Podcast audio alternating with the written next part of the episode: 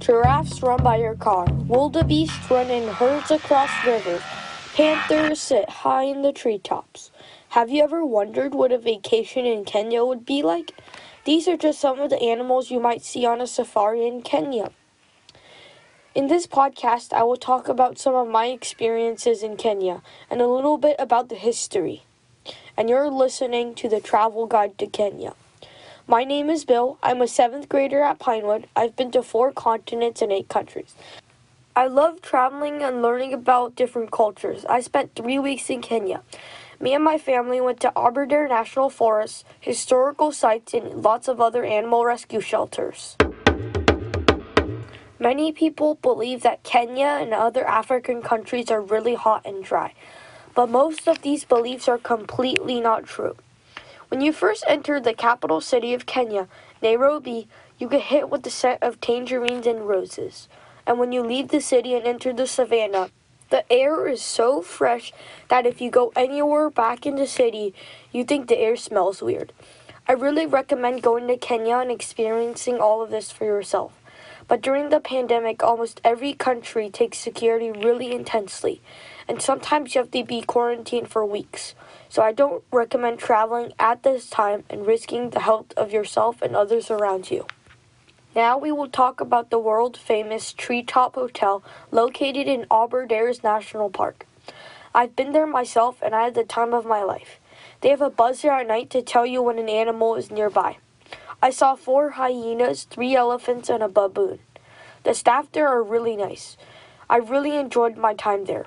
The staff would stop whatever they were doing just to answer a question you had the, about the history of the hotel or just to help you find your way around. According to Farrell Tish, the Treetop Hotel first opened in 1932 and was built around a giant fig tree near a waterhole. The owner, Major Eric Sherbrooke Walters, built the house for his wife and him to look at animals while they drank from the waterhole. The Treetop Hotel opened to the public on November 6, 1932, and you could stay there for 10 pounds a night. Now, would you stay there? Just to remind you, 10 pounds in 1932 right now is worth $908. And this was only for one night. So this hotel was basically made for the rich and the wealthy traveling the world. In 1952, Princess Elizabeth went into the Treetop Hotel to enjoy the view and animals. While she was up there, the king at the time and the father of Princess Elizabeth.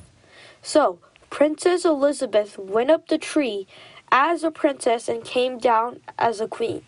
So the commonly used term is up the tree princess, down the tree a queen. But sadly, in 1950, a clan of native Africans wanted to be free from British rule, so they decided to fight, and they chose to fight in the Aberdare National Forest. In 1954, they burned down the original Treetop Hotel because they thought it was a lookout for the king's soldiers. In 1957, they rebuilt the Treetop Hotel on the other side of the same waterhole on a chestnut tree. In 1952, a large group of indigenous people of Kenya revolted against British rule. They called themselves the Mau Mau clan. The main reason for this revolt is that in 1895, Britain established a proctorate, and the best land in Kenya now belonged to the rich and the wealthy. And the natives were moved into reserves because there wasn't enough space for them. This group was mainly made up of the Maasai people, Meru people, and Embu people but the Kikuyu people founded the tribe. The tribe, you need to recite the warrior's oath. This oath consisted of never retreating, stealing firearms whenever possible, and never selling any of my land or their land to non natives. On October 21, 1956, the British militia captured the leader of the Mau Mau clan, which signaled the defeat of the clan but the clan didn't fully disassemble until the end of British rule of Kenya. I learned a lot of this information from talking to our Jeep driver and safari guide. Their grandparents were alive during the time of the revolution. Our tour guide and safari guide are still members of the Maasai people, and the revolution decreased the population of the Maasai people a lot, And now they get special rights and reserves because there are less than 100,000 Maasai people alive. In conclusion, Kenya has a very rich culture and really friendly people, and I highly recommend going to all of the places I've mentioned in my podcast. So, if you ever need a vacation or just a place to relax, go to Kenya and enjoy their culture. Hopefully, you learned something new in my podcast. Now, what is one place you would recommend someone else to travel to, and why?